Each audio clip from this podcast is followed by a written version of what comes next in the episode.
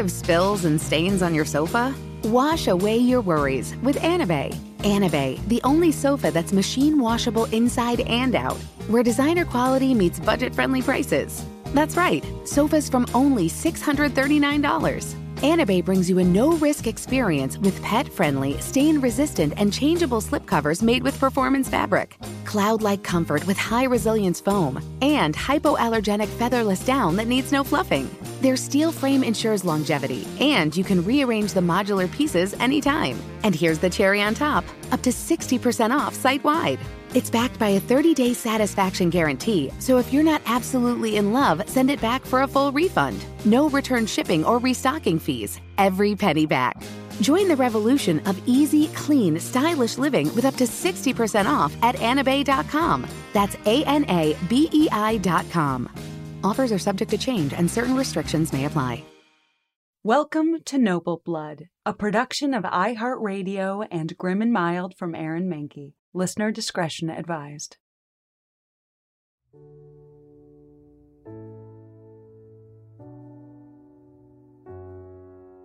Once upon a time in the Kingdom of Naples, there lived a king named Robert the Wise.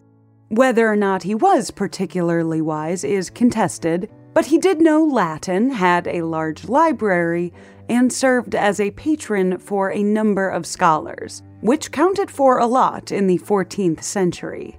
As the third son of King Charles of Naples, Robert had not been destined for the throne, but a strange series of events had catapulted him into power. In 1295, when Robert was 19, his oldest brother, Charles Martel, the heir apparent, died. Rightfully, Charles Martel's place in line should have been passed to his own son, Carobert. However, King Charles decided that young Carobert, at only seven years old, was too young for the job especially the military duties, which included things like reconquering Sicily. The king's second son, Louis, might have been next, except Louis had become extremely religious and wouldn't even wear fancy clothes, let alone take any part in royal life. So King Charles settled on his third son, Robert. The young Carobert's presence made Robert's position as heir awkward, so, King Charles decided to send the young boy off to rule another one of his territories, Hungary. That might seem like a promotion for the seven year old. I know it's confusing, but at this point, the Kingdom of Naples included not just the city of Naples, but also much of southern Italy, as well as parts of present day France, Albania, Greece, and Hungary. King of just Hungary was a downgrade. So, with Carobert in Hungary, it seemed like Robert's succession was assured. It was certainly unorthodox for a third born son to become heir to the throne, but even the Pope gave his approval to King Charles's plan, so everything was settled. Of course, as you can guess, everything was not really settled. And while a contested succession isn't an unusual occurrence in the royal annals, what happened in Naples nearly half a century after Robert became heir was shocking, mainly because of this episode's real protagonist, Robert's granddaughter, a glamorous, beautiful, intelligent, and relentless queen named Joanna, and what she stood accused of murder. I'm Dana Schwartz and this is Noble Blood.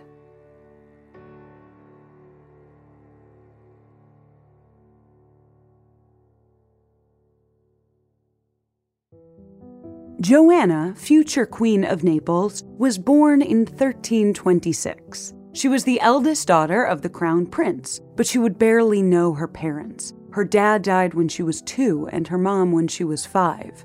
So Joanna and her younger sister, Maria, would be raised by their grandfather, King Robert the Wise, the third born who rose to power, and his second wife, Sancha.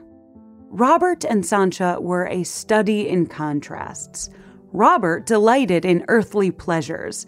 He collected books, commissioned works from musicians and playwrights, hosted elaborate banquets, and spoiled his court with all the luxuries money could buy.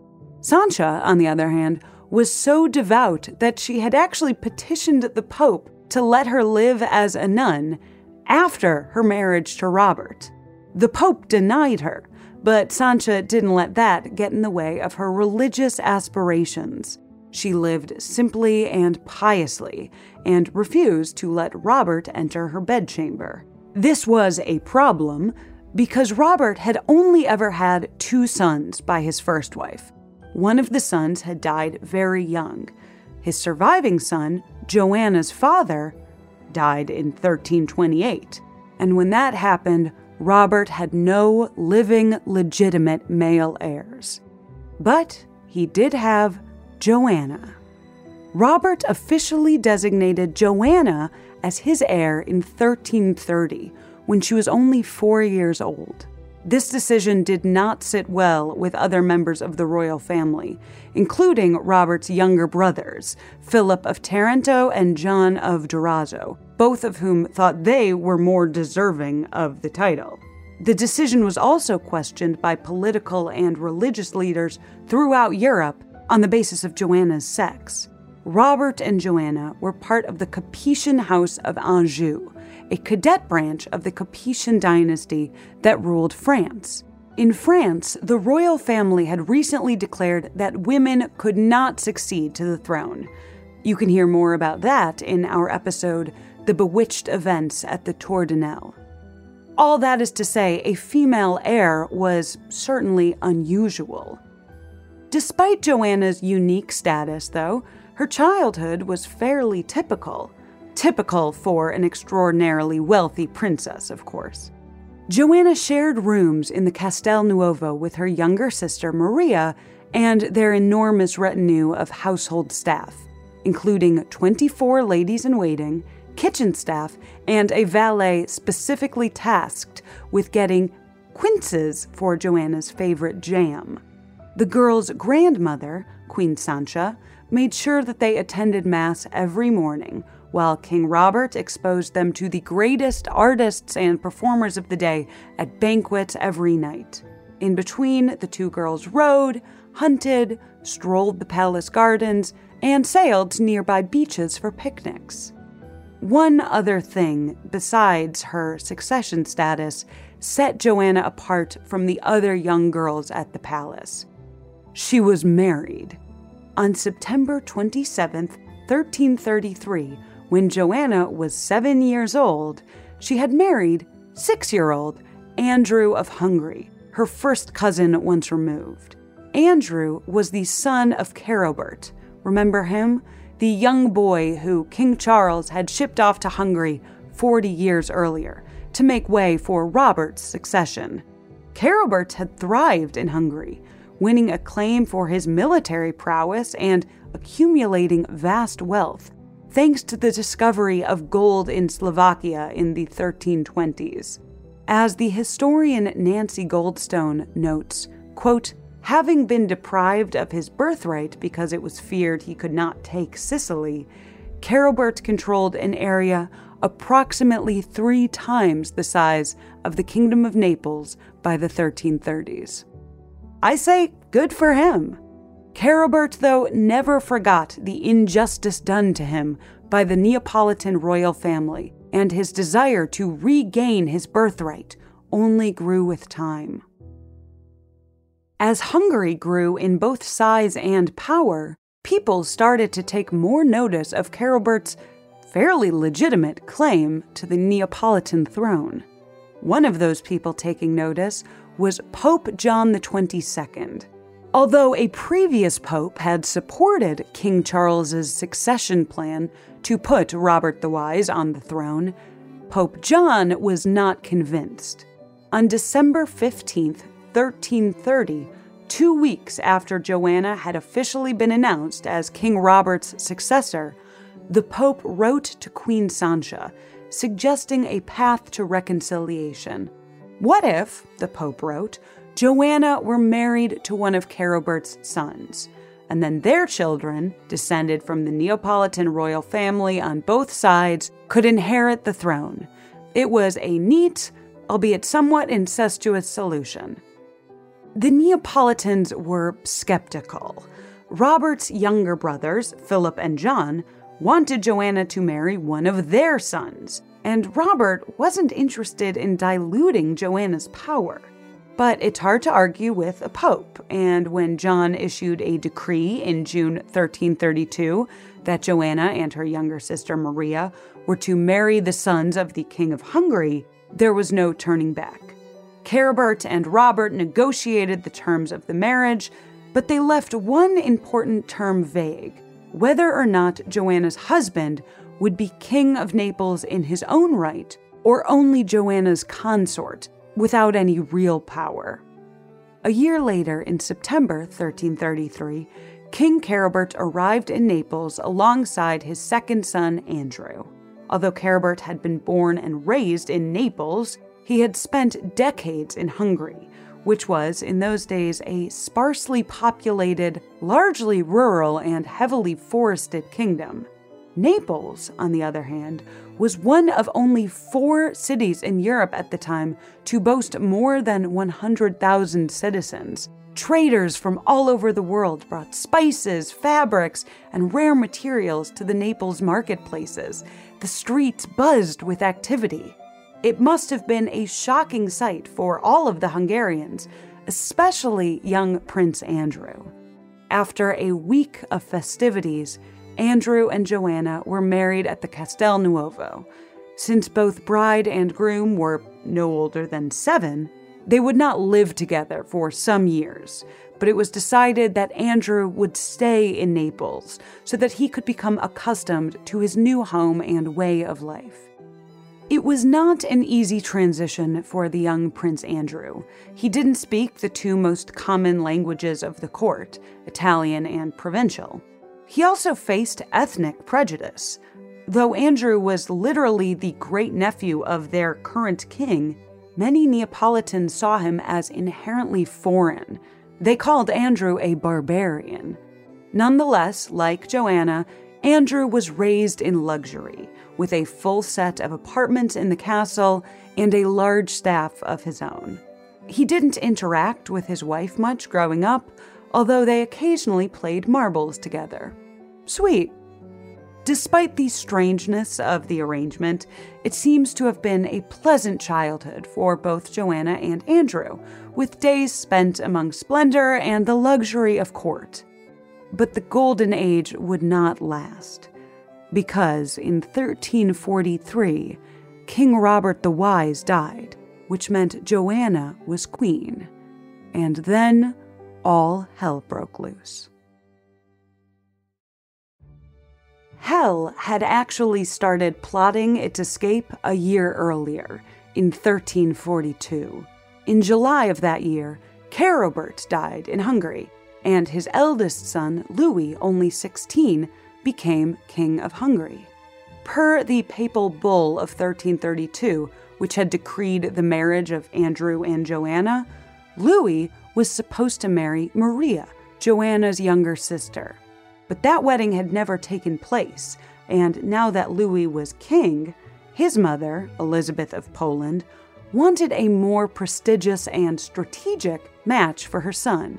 That fall, Louis wed Margaret of Bohemia. Robert was furious, seeing the wedding as a betrayal, and he wanted to punish the Hungarians. He rewrote his will, making it clear that Joanna was his sole inheritor and explicitly excluding Andrew from any formal power. To ensure that Joanna's power would not be challenged on account of her youth, Robert declared that a council of advisors, led by Sancha, would rule for her until she reached the age of 25. It was a provocative document, one that resolved the question of Andrew's unofficial role in a way that decidedly favored Joanna. And then, only four days after dictating his new will, Robert died. He left Joanna with a little bit of a mess on her hands. First, there was the matter of her marriage. Though Joanna was by this point 17, older than many medieval royal brides, her marriage had yet to be consummated due to, some scholars believe, Andrew's emotional immaturity. That would be the final step in formalizing her marriage, and Robert had made it clear that the couple could no longer wait. Just two days after the king's death, Andrew was knighted, which signified his transition into manhood. He was then immediately taken to Joanna's bedchamber, where they consummated the marriage once and for all. Though this act would solidify the marriage in the eyes of the public, it likely didn't do much to satisfy the Hungarians once they learned the terms of Robert's will. Besides the issue of her husband and her soon to be very unhappy in laws, Joanna also faced a Naples in decline. Robert, wise as he was, possibly, had also accrued massive debts while trying to retake Sicily, and the taxes that he had levied left many citizens of all classes in dire straits.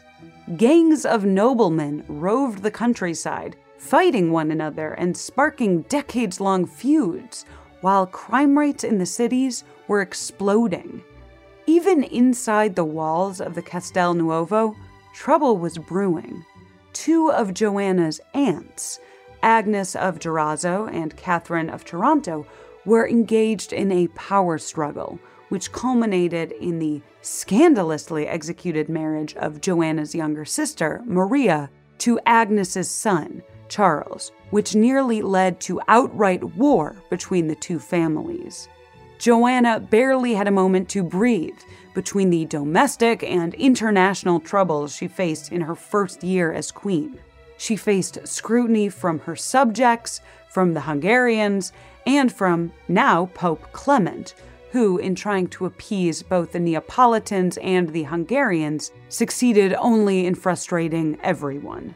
Joanna even faced the indignity of being temporarily replaced by a papal legate a representative of the Pope who assumed control of the government for several months in 1344, who, unsurprisingly, just made everything worse. As part of her lobbying to get Pope Clement to remove the legate, Joanna tried to reconcile with her husband, Andrew.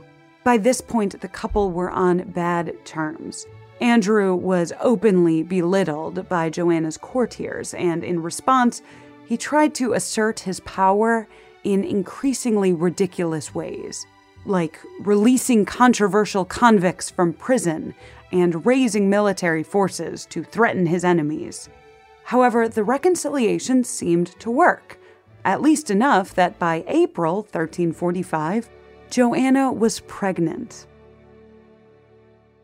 Like most royal pregnancies, Joanna's had enormous political implications.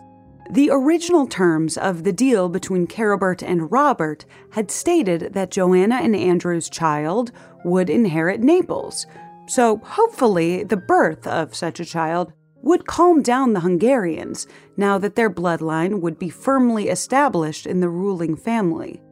The pregnancy also cemented Joanna's queenly status in the eyes of the Neapolitans because it proved that she could provide heirs and maintain the royal line. However, the queen's pregnancy alone could not quell the power struggles of the court, especially after the Dowager Queen Sancha died in July 1345. Sancha had led the Regency Council that had guided Joanna through the first years of her reign. The council had already been weakened by the papal legate, and upon Sancha's death, it was dissolved completely. At 19, Joanna was now the sole ruler of Naples. As her political life got even more complicated, so too did her personal life. Around this time, despite her quasi reconciliation with Andrew, rumors began to swirl that Joanna was having affairs. The allegations focused on two men Robert de Cabani, a member of her government and a longtime friend, and Louis of Taranto, her first cousin. Louis was, for lack of a better phrase, a notorious hottie. He had silky blonde hair, a graceful athletic build, and golden skin. he was matched in beauty only by Joanna herself, who was cut from the same genetic cloth and whose good looks were remarked upon by numerous observers.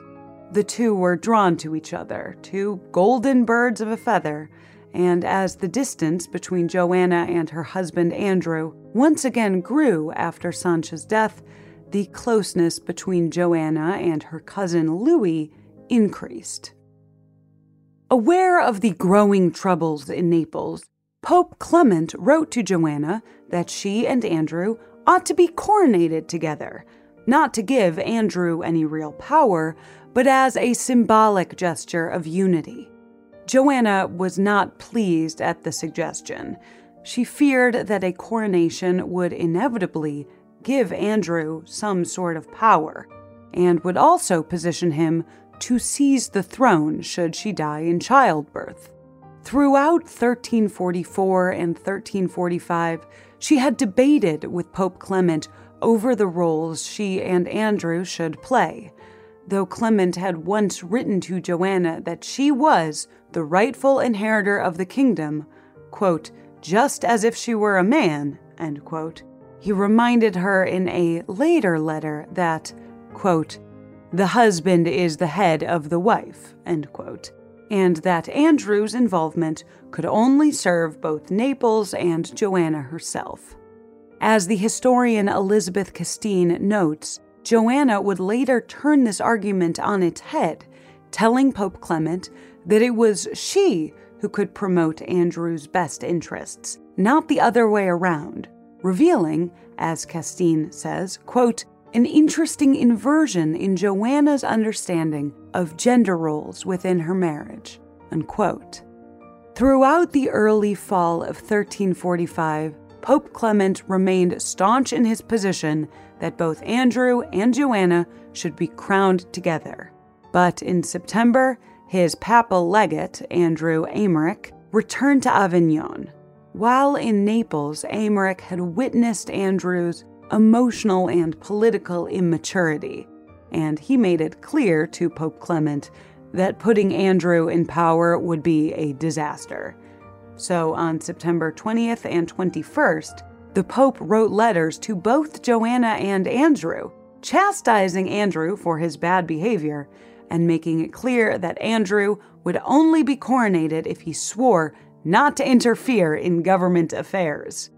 But before those letters could reach Naples, before those letters were even written, in fact, a shocking event changed the royal dynamic between the couple forever. That September, the court was at Aversa, a castle surrounded by lush gardens and a large forest, perfect for hunting. At Aversa, Joanna and Andrew shared an apartment, but they had separate bedrooms, and on the evening of September 18th, the royal couple each retired to their respective rooms.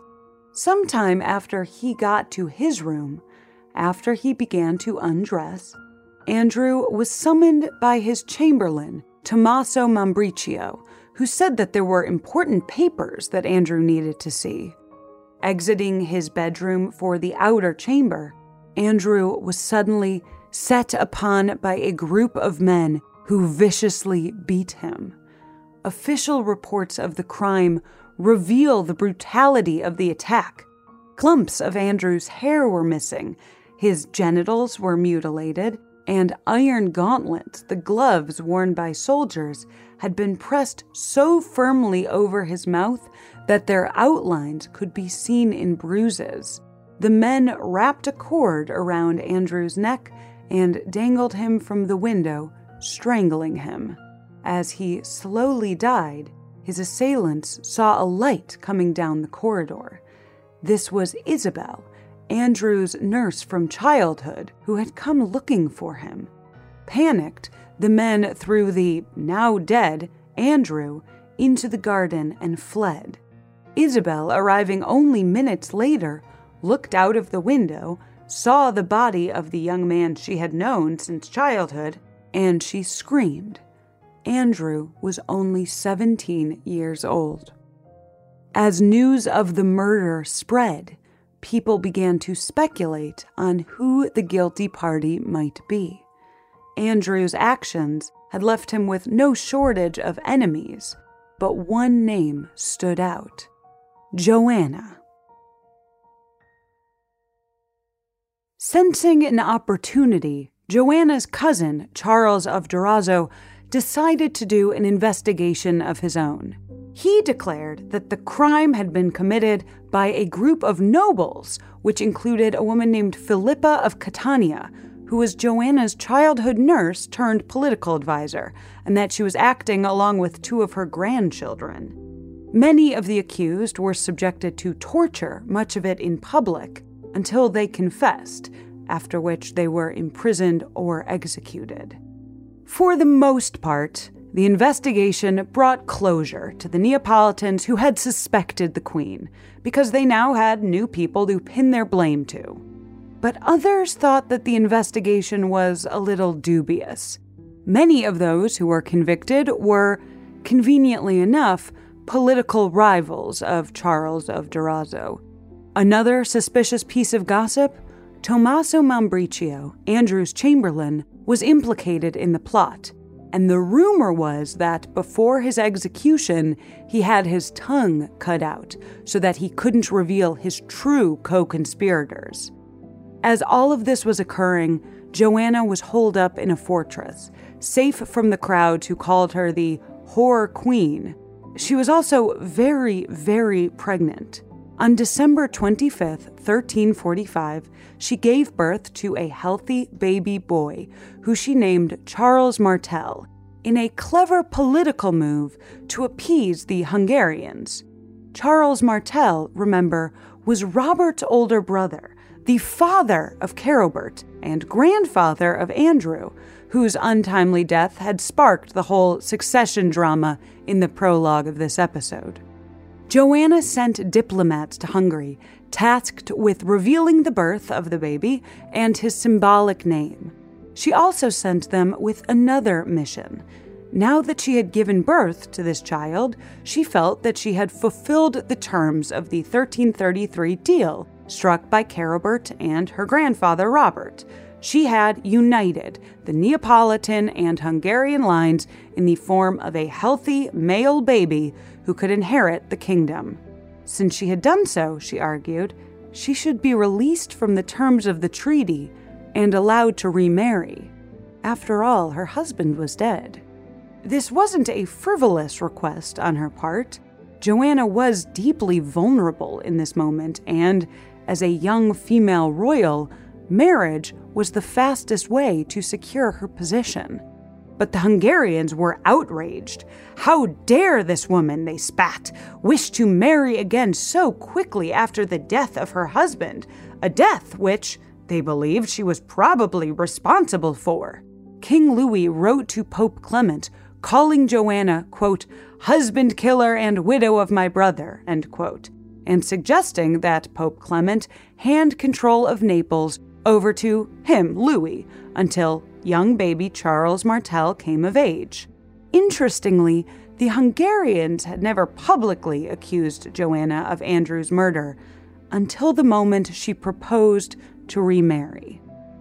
At the same time Joanna faced this renewed assault from the Hungarians, she was also dealing with one of her cousins, Robert of Taranto, who declared his intention to marry her and forcibly occupied the castle in a bizarre half coup, half marriage proposal. Robert's brother, Louis of Taranto, Joanna's alleged lover, you remember her cousin lover? Allegedly, took up arms against his brother. As the war of these brothers ravaged the country, the Hungarians ramped up their threats, writing to the Pope that they saw the delay of justice as acceptable grounds for an invasion. Pope Clement knew that action had to be taken, publicly and dramatically, to reassure the Hungarians. He let it be known to his envoys in Naples that justice needed to be done. The bloodier, the better. And so, on December 29th, Philippa of Catania, the woman who had been like a mother to Joanna and Philippa's granddaughter, were paraded through the streets of Naples, naked and then tortured to death. It must have been a deeply retching day for Joanna. Worst of all, their deaths were for nothing. They did not appease the Hungarians, because on March 27th, Louis of Hungary declared war on Naples. Joanna had prepared for this moment.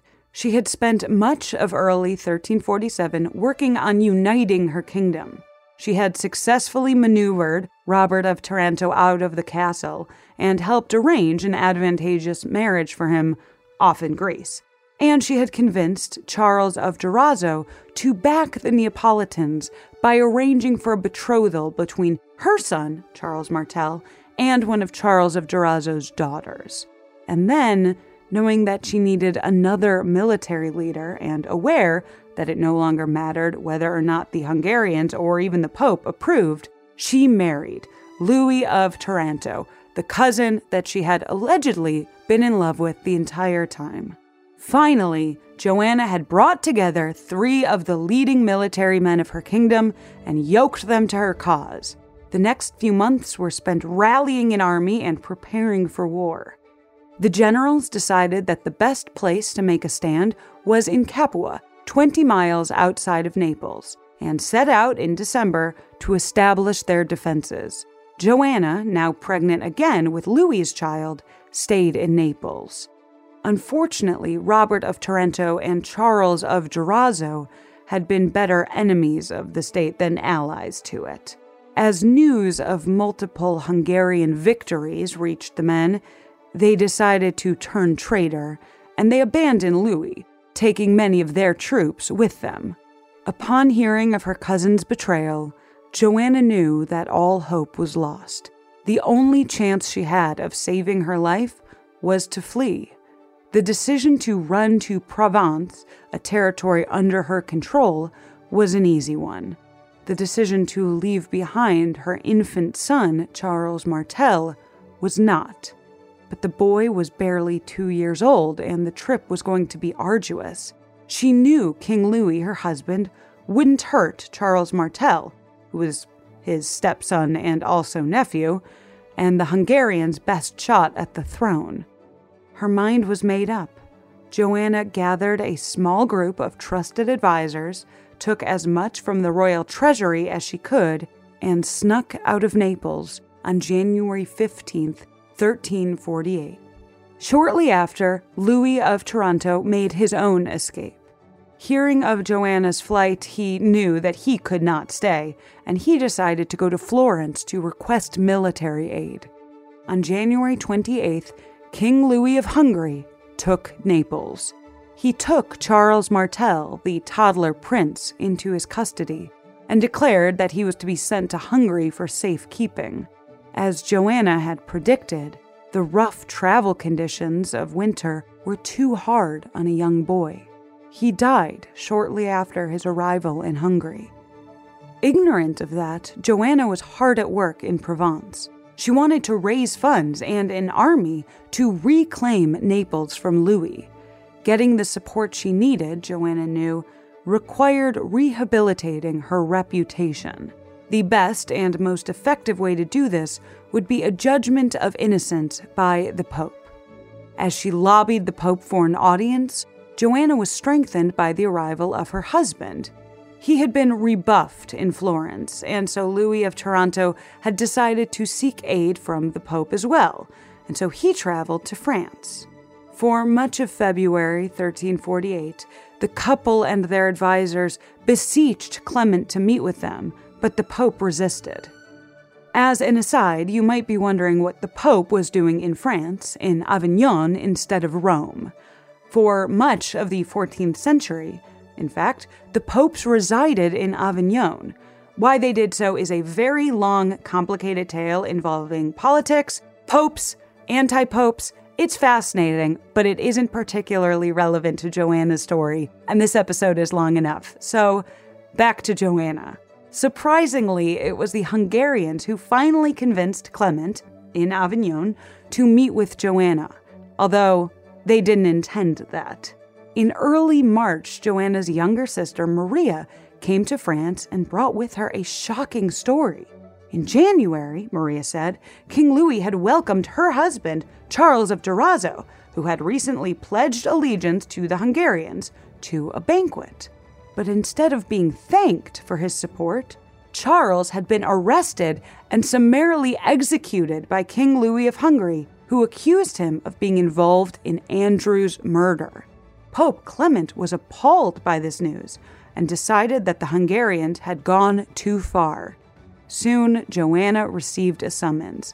She was to appear at the papal court in Avignon and plead her case. On the 15th of March, 1348, Queen Joanna of Naples and her husband, Louis of Taranto, rode into Avignon. Despite the literal war she had just escaped, this might have been the most dangerous moment of Joanna's life because Avignon, like ports all across southern Europe, was in the grips of a mysterious and devastating illness, which would soon come to be known as the Black Death. The plague had hit Avignon hard, and the city would eventually lose half its population to the disease. Bodies filled the streets and the rivers. The sick and dying moaned from their beds, and chaos reigned. Into this hellscape came Joanna and Louis, infamous for their alleged crimes, and resplendent as they arrived in their royal regalia.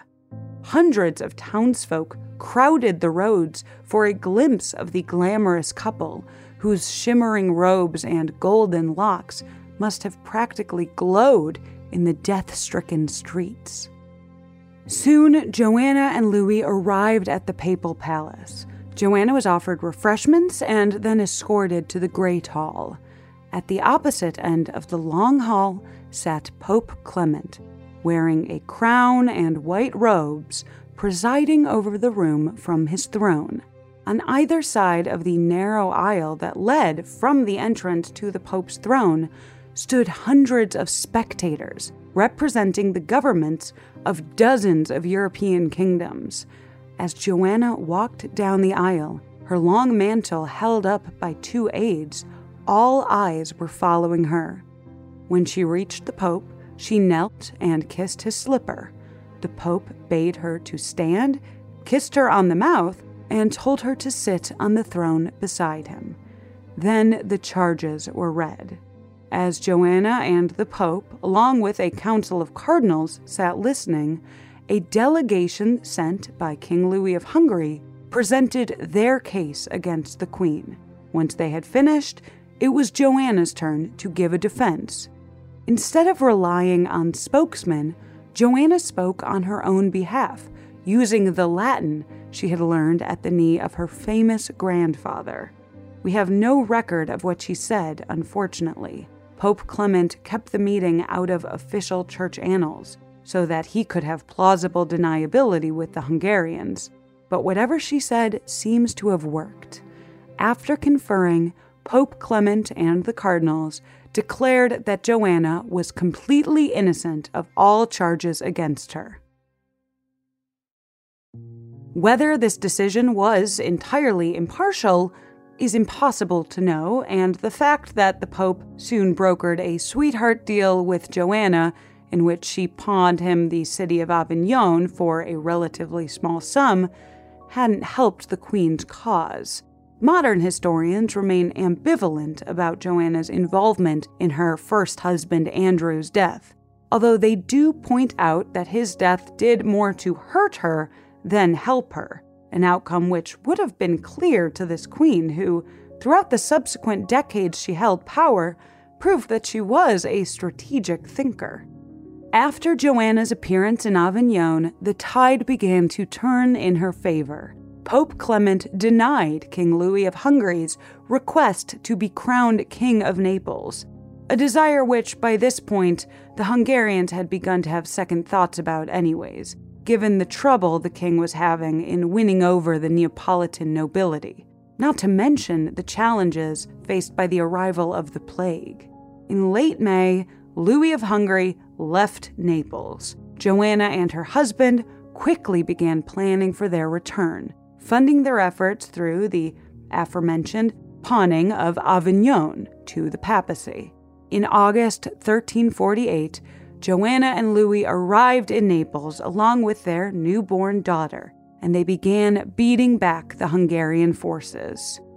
Unfortunately, it would not be completely smooth sailing for the embattled queen. As she fought off the Hungarians, she faced a new enemy inside her home her husband, Louis of Taranto, who, upon their return to Naples, became physically abusive, domineering, and power hungry.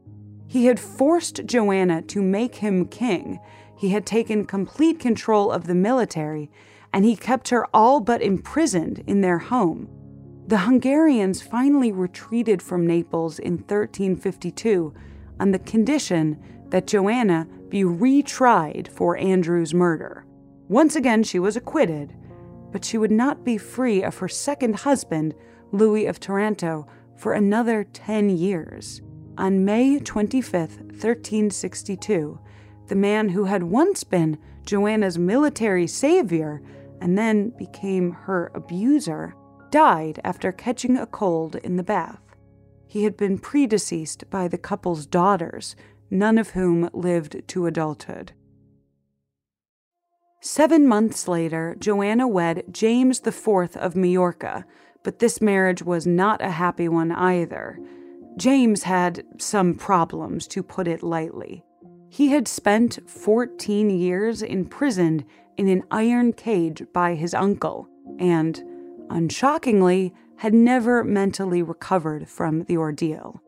Incidentally, sometimes when I talk about this podcast, people ask me if I'm ever worried that I'll run out of interesting noble stories. And the answer, honestly, is no. But back to Joanna. After her third husband, James's, death in 1375, Joanna married again, Otto of Brunswick. This marriage, fortunately, seems to have been a good one.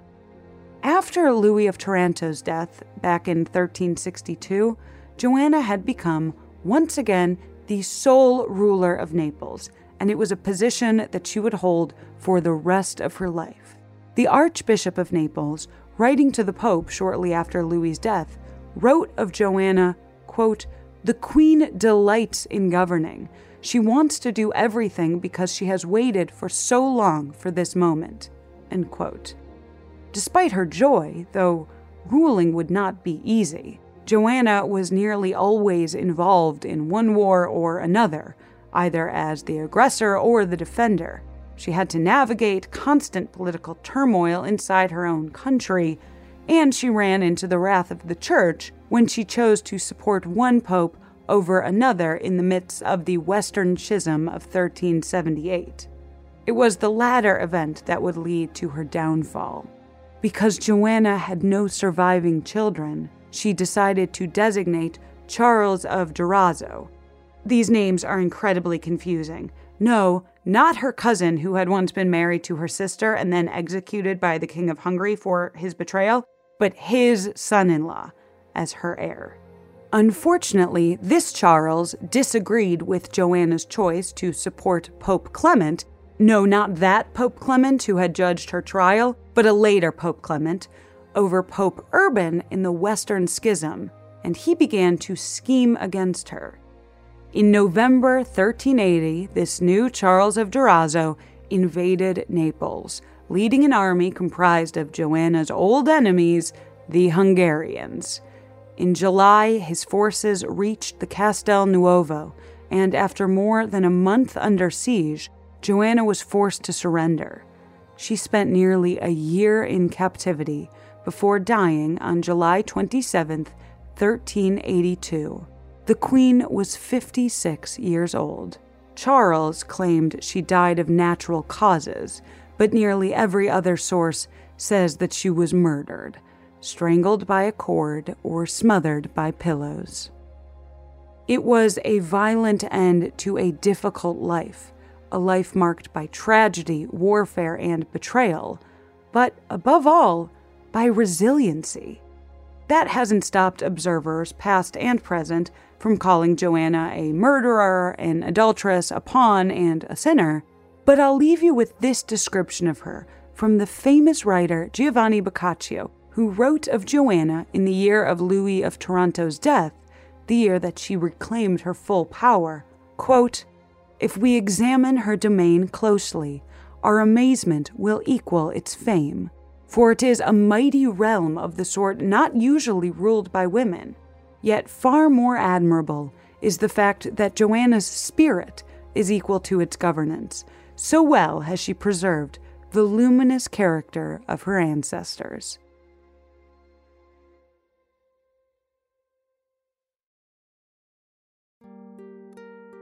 That's the story of Joanna of Naples, but keep listening after a brief sponsor break to hear a little bit more about her.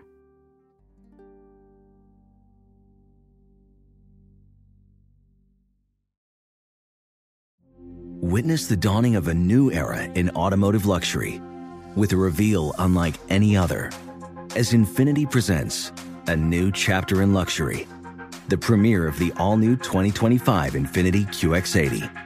Join us March 20th live from the edge at Hudson Yards in New York City, featuring an unforgettable performance by Grammy and Academy Award winning singer, songwriter, and composer, Jon Batiste. The all new Infiniti QX80 is unlike any luxury SUV you've ever seen. Smart enough to anticipate your needs, even before you do. Every line, curve, and detail was thoughtfully crafted so everything for every passenger feels just right. Don't miss it. Mark your calendars and be the first to see it March 20th at 7 p.m. Eastern, only on iHeartRadio's YouTube channel. Save the date at new-QX80.com. 2025 QX80 coming this summer. Witness the dawning of a new era in automotive luxury with a reveal unlike any other as Infiniti presents a new chapter in luxury, the premiere of the all new 2025 Infiniti QX80. Join us March 20th live from the edge at Hudson Yards in New York City, featuring an unforgettable performance by Grammy and Academy Award winning singer, songwriter, and composer, Jon Batiste. The all new Infiniti QX80 is unlike any luxury SUV you've ever seen. Smart enough to anticipate your needs, even before you do. Every line, curve, and detail was thoughtfully crafted so everything for every passenger feels just right. Don't miss it. Mark your calendars and be the first to see it March 20th at 7 p.m. Eastern, only on iHeartRadio's YouTube channel. Save the date at new-QX80.com. 2025 QX80 coming this summer. Where and how one is buried often has great significance, especially for royals. Joanna's parents were buried in Santa Chiara, a magnificent church that had taken Robert the Wise nearly 20 years to complete. When Robert himself died, Joanna had commissioned Florentine sculptors to build a three story tomb for him in Santa Chiara, complete with a sculpted representation of their entire family. Joanna also made sure that her first husband, Andrew, was given a dignified resting place. He was buried in the Grand Cathedral of Naples in the Chapel of St. Louis, where many members of the royal family were interred, including his paternal grandfather, Charles Martel I. But Joanna herself, despite her achievements and her fame, was not so lucky. After her murder, her body was displayed in Santa Chiara, where onlookers barely recognized their queen, so changed was her appearance after her year in captivity. And then it came time to bury her. Because of her choice to support Pope Clement in the Western Schism, the other Pope, Urban, had excommunicated Joanna, which meant that she couldn't be buried in consecrated ground and she had died as a hostile prisoner of the new ruler of Naples, who didn't feel particularly inclined to give the dead queen the same royal treatment that she had given her own family. Eventually, a solution was found. The remains of Joanna, former Queen of Naples, one of the most powerful, recognizable, infamous figures of medieval history, were tossed in a well often used for the bones of the unknown dead, just behind the church of Santa Chiara. where her bones still likely lie, unmarked today.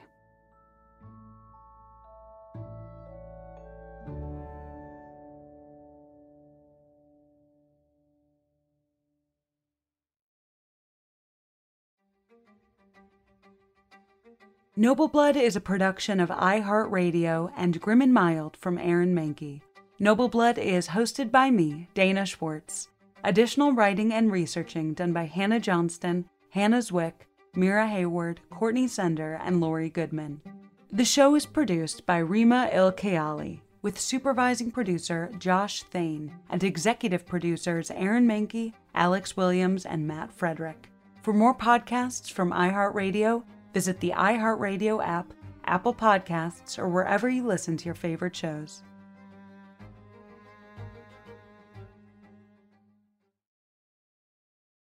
This show is sponsored by BetterHelp. It's a simple truth. No matter who you are, mental health challenges can affect you, and how you manage them can make all the difference. That's why everyone should have access to mental health support that meets them where they are and helps them get through. BetterHelp provides online therapy on your schedule. It's flexible, simple to use, and more affordable than in person therapy. Connect with a licensed therapist selected just for you. Learn more at betterhelp.com. That's betterhelp.com.